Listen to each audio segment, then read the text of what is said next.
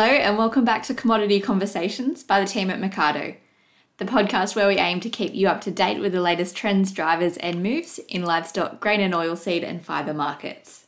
I'm Olivia Agar. Thanks for tuning in to another episode. We've been watching as this conflict in the Black Sea threatens supply of a raft of commodities, from gas and oil to wheat and fertilizer. And we're seeing this shock move through supply chains very quickly, and it's increasing the cost of production just about everywhere you turn. So, in today's episode, Robert Herrmann is joining me, and we're going to talk through whether some of our other agricultural commodities, like wool and livestock, are being impacted, and also covering what this volatile grain market means for growers in their decision making this season. Now, before we get underway, I'll cover some of the highlight movements from this week's markets. And while they've been in no way record breaking, processing throughput figures have started to move higher over the past month and that's signalling that capacity has been returning to the industry. For lambs, though, we haven't seen that increase in processing capacity translate into prices. Both the trade and heavy lamb indicators have continued on a downward trend that started in the new year. Slaughter supply isn't expected to slip away too quickly, though, in autumn, as we have got a bit of ground lost to COVID 19 impacts on processing earlier in the year, and plenty of that rain has kept summer crops available for lambs in a lot of areas. Some of the logistic constraints from the floods have also been resolved in Queensland, and we've seen cattle slaughter increase as a result, which is good news. Cattle yardings have also lifted, which put a bit of pressure on price this week for young cattle, although there was some positive movement in finished stock prices. And we'll leave it there today and get straight into today's episode. Have you ever had that feeling in your tummy when you haven't eaten all day and it's just rumbling and grumbling? Then you go to the fridge and darn it, there's nothing in it.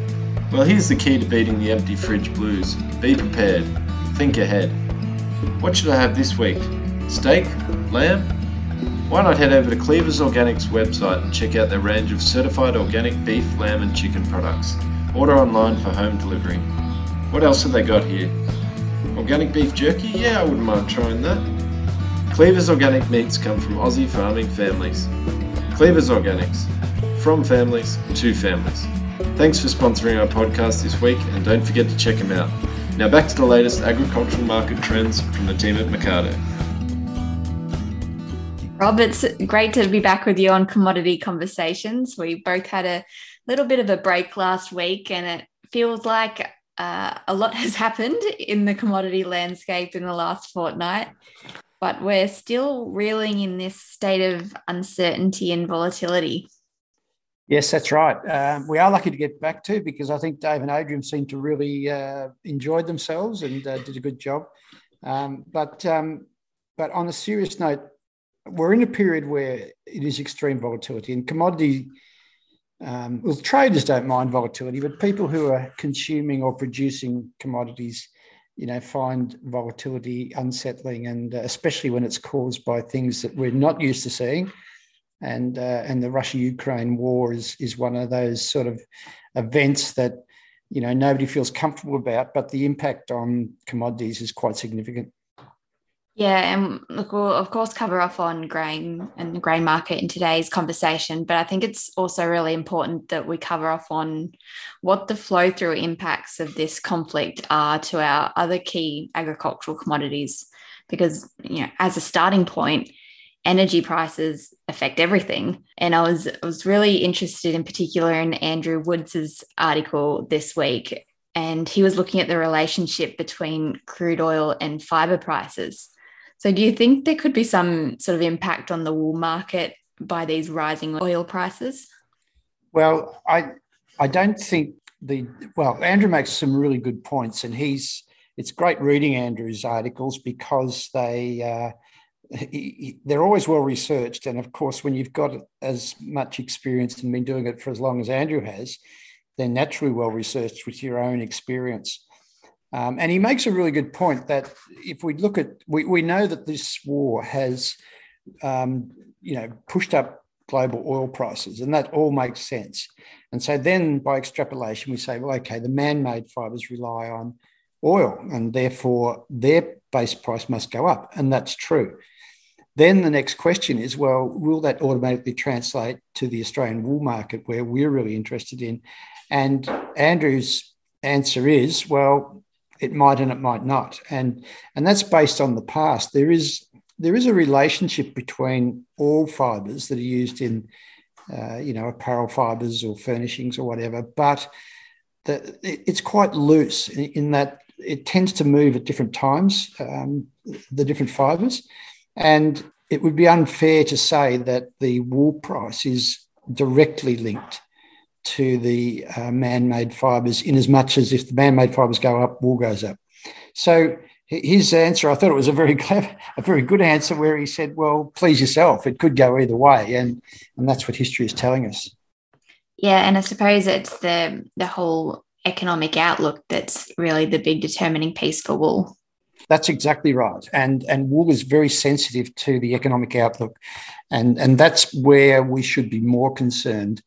Um, it, it's an interesting, I was reading David Hart's comments today uh, in his report, and David's the Nutrien wool manager in the northern sector for, um, for Nutrien wool. Uh, and, and he was saying that, you know, the, the market suffered because of concerns about logistics and confidence and finance availability and things like that.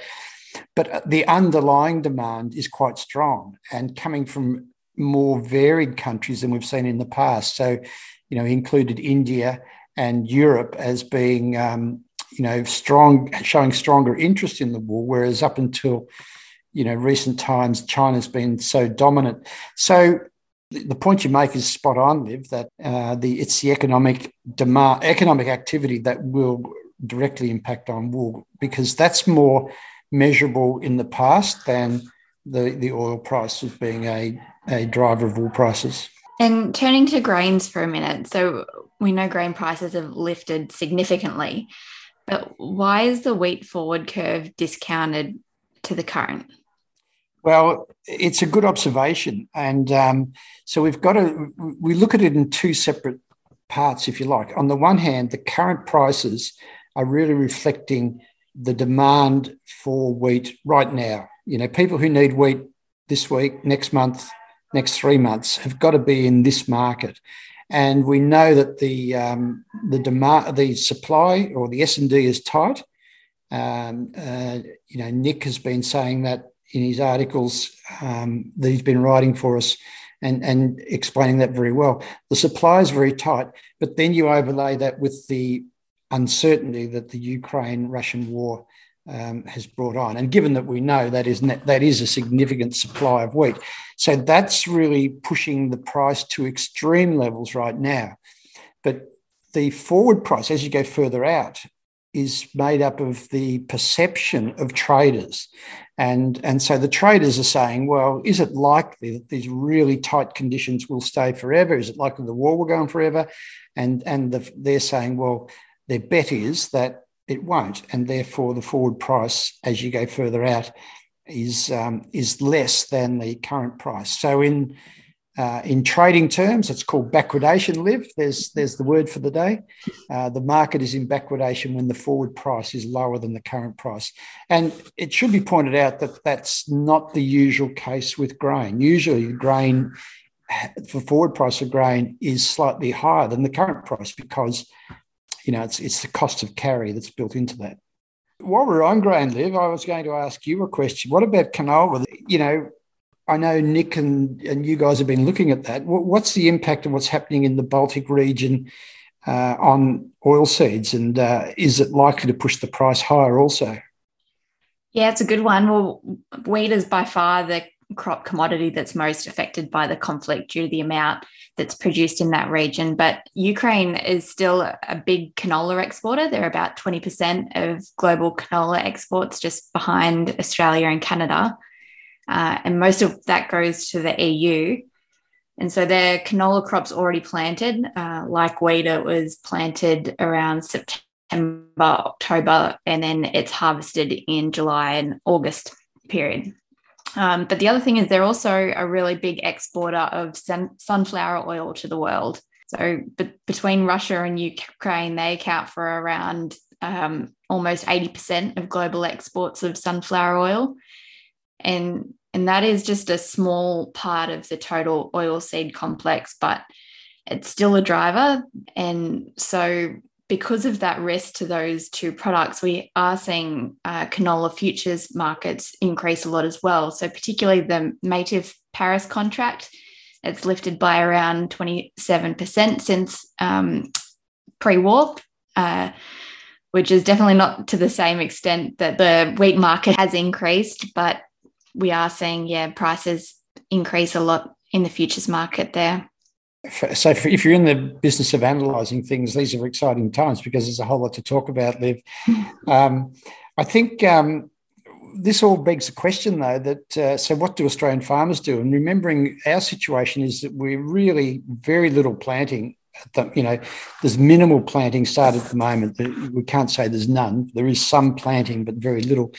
And uh, last week when I was away, I managed to tour around um, the Wimmera and parts of the Mallee and talking to farmers. Um, they're telling me that their conditions are just extraordinary. You know, some farmers in those dryland cropping areas have got 100% moisture profile. So it means they're going to be planting into a, guarantee of moisture for those plants as they get their roots down. In fact, some are saying they'll be waiting for the for the paddocks to dry up a bit before they actually get their tractors on, um, which is it, it's uh, you know I suppose a bit of a problem, but it's not a bad problem to have. But I think then the question is, well, what should farmers do? Because in the grains and oilseeds industry, you do have the ability to lock in forward prices, and and it's quite a simple process. There's traders out there who are offering forward prices. There's bank swaps. There's uh, futures contracts, whether they be in Australia or overseas, um, and you know we were discussing this with some of our clients this week, and you know, most clients who have been thinking along these lines, they would already have something locked in, um, and they would have done it in a in an organised way where they would be saying, "Look, let's have a have a look at the price is attractive. Um, we don't have anything in the ground, so we don't know what the crop progress is." And we would do conservative. So maybe they're doing sort of 15, 20% of their expected conservative yields.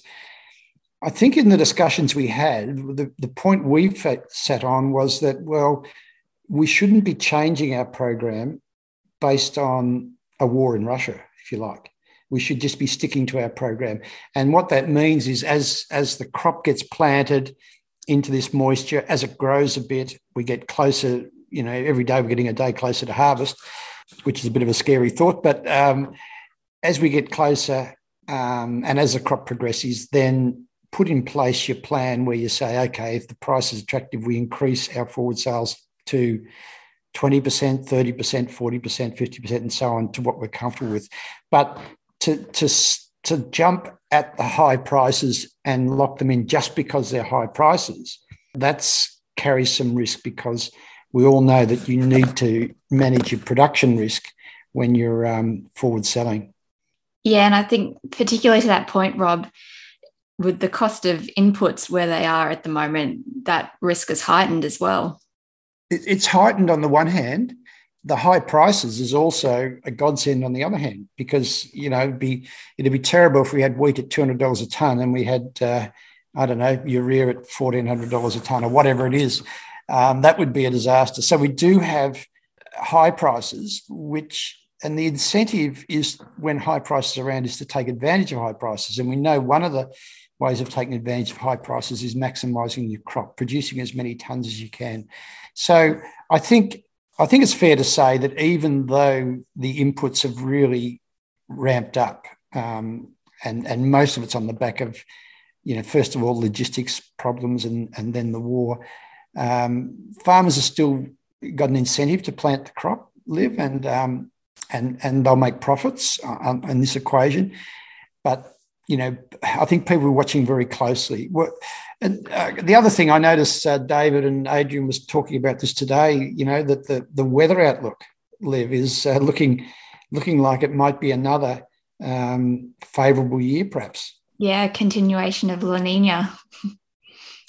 so um, that seems extraordinary. That uh, you know, when we think back in the last twenty years, we've dealt with some pretty lean years, pretty dry years so seasonal conditions are a factor. Um, they're a factor in, in your production, but they should also be a factor in considering your um, forward selling. And and while we do have a lot of moisture in, in in a lot of areas that are going to be cropping this year, um, there's still a long way to go. So, uh, you know, I'd be conservative in any, any forward sales. And as I say, not jumping in. I've got to ask you a question though, Liv. We, we haven't talked about red meat, and it doesn't get much of a mention into Russia and uh, uh, and the Ukraine, etc. But I did have a question today from um, I was talking to the Australian Livestock Saleyard Association, and they wanted to know what the impact on red meat would be. And I gave them a, a bit of a commentary, but I'm interested in what your thoughts are. Well, if, if you look at the market to date, the short answer is that we haven't seen any impact on red meat pricing yet because of the conflict. We we haven't seen any rallies or any any falls. Um, if we look at the 90 CL, which is our benchmark indicator of uh, the global beef price, um, it's Australian products sent into the US. That's been uh, fairly flat for the last couple of weeks now, which says that we haven't seen that flow through yet.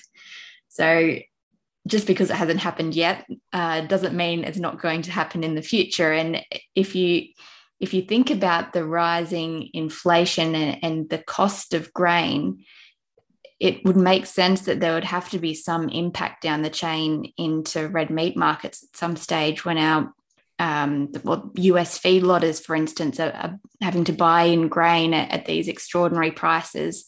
What that does to their cost of production and how that flows through the market. So while we haven't seen that um, impact to date, I think there certainly would be room for that in the future.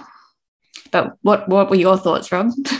Well, that, that's exactly what I what I did say, Liv. So it just tells you that in the future you should be doing these presentations to the Sale Yards Association.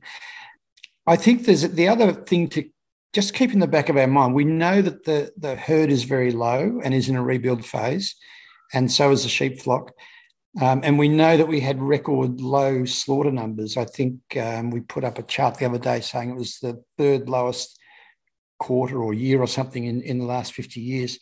But 50% of that slaughter is coming from feedlots. And so your point about saying, well, maybe the impact is going to be that the margins on feedlots are going to be um, not as good as they would have been if we hadn't had the war, because you know the grain prices do have this um, this bit of elevation in them because of the the concerns over all of that. I suppose the other side of it, we've talked price, but it's the demand piece that could also be affected because we're, everyone's seeing the uh, cost of their groceries and and cost of living going up, and if that's protracted over the long term, what sort of impact that has on consumer spending and um, affordability to be able to buy red meat, which we know is um, you know a high end purchase in a lot of cases. That that continues to play out, and we know that Australian beef, for example, is, the, some of the most expensive in the world. Um, there's reasons for that. You know, we get we get into the best markets, and we have a you know a herd rebuild going on. So all those things are, are feeding into that. But in the end someone's got to be able to someone's got to decide to spend their affordable money on these products. And uh, and and if things get more um, concerning or more um, upsetting in, in global terms, then perhaps that uh, the economy does contract a bit, and um, and that feeds back into those prices. But um, again, it's it's been great to catch up with you again, Liv.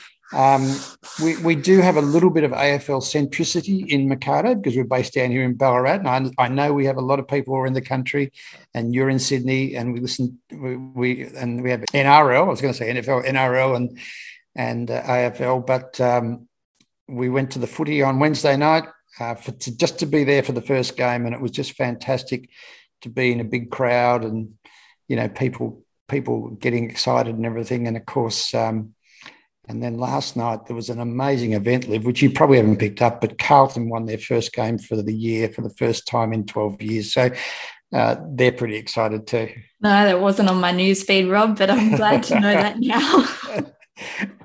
All right. Well, great to talk to you. Um, thanks again, Liv, and uh, we'll catch up soon. Cheers, Rob. Thanks. Thanks for listening to another episode of Commodity Conversations. If you're looking for more detailed information on commodity markets, you can head to the Mecardo website and pick up a premium subscription, which will give you full access to all our archive of reports as well as all the fresh analysis as it's delivered and access to our team of analysts. Thanks again, and until next week, take care.